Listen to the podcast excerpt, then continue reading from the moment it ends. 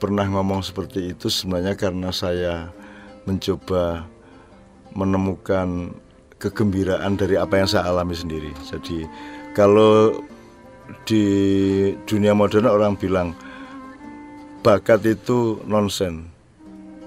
Yang yang yang akan menjadikan Anda menjadi siapa dan berbuat siapa adalah kerja keras. Nah, kerja keras itu kan caranya rajin. Terus menerus nonstop meskipun tetap harus dihitung iramanya, dihitung uh, dosisnya dan seterusnya. Jadi saya kebetulan rajin. Jadi saya tidak pernah merasa saya pinter, saya tidak pernah merasa saya bisa, saya tidak pernah merasa punya apa-apa. Maka yang paling bisa saya lakukan adalah tidak malas. Jadi saya bahkan mengatakan malas itu dosa untuk saya. Saya tidak mengatakan ini fatwa apa fatwa Islam enggak. Malas itu kan berarti Anda tidak menghargai ilmu. Allah mengatakan aku tersinggung kepada hamba-hambaku yang menghardik waktu kita aku oh apa maksudnya menghardik waktu itu loh sehari itu 24 jam ya banyak sekali yang bisa kita lakukan selama 24 jam apalagi kalau, kalau anda punya tradisi tidur yang berkualitas. Anda tidak perlu 6 jam, tidak perlu 8 jam. Anda bisa tidur nyecil setengah jam, 10 menit, 5 menit gitu ya. Ya maka sangat banyak yang bisa Anda kerjakan. Saya pernah nulis buku satu malam.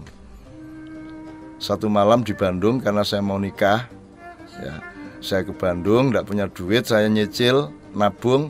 Di Bandung saya dapat honor buku karena saya nulisnya dari pada maghrib sampai subuh paginya saya serahkan ke penerbit Mizan terus saya dapat honor langsung. Saya itu untuk bekal saya untuk berangkat untuk melakukan pernikahan.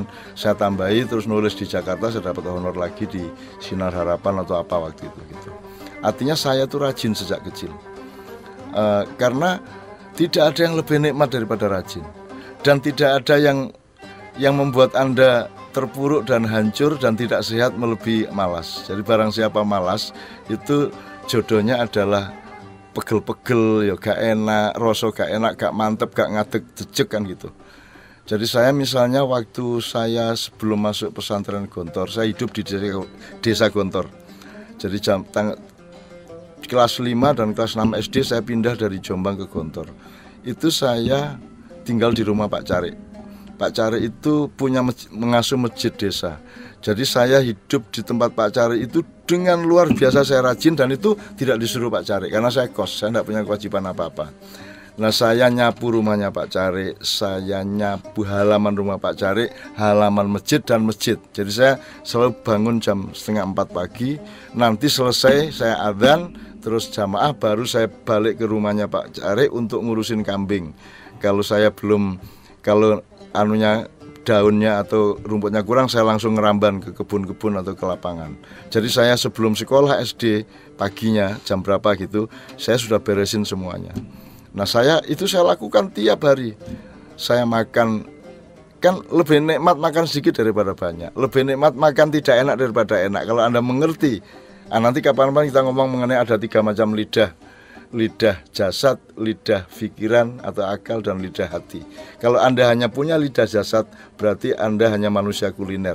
Kalau Anda manusia kuliner, itu berarti hampir mirip binatang. Karena binatang tidak punya lidah akal, tidak punya lidah hati dan seterusnya dan seterusnya. Tapi intinya dari hutang tadi adalah kalau Anda nyaur utang kepada Allah, itu Anda bisa berbahagia tanpa tanpa biaya yang mahal-mahal gitu loh.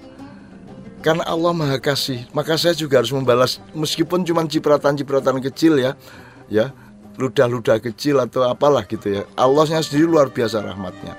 Maka menurut saya hutang piutang dengan Allah itu salah satu uh, metode khilafah atau metode pengelolaan hidup yang paling mendekatkan kita kepada mudahnya untuk berbahagia Nah orang sekarang kan setengah mati mas untuk berbahagia. Harus jadi ini, harus punya itu, hmm. harus nyogok, harus korupsi, harus mas baru bahagia. Padahal bahagia itu sangat gampang, sangat mudah dan sangat nikmat. Saya minta maaf. Assalamualaikum warahmatullahi wabarakatuh.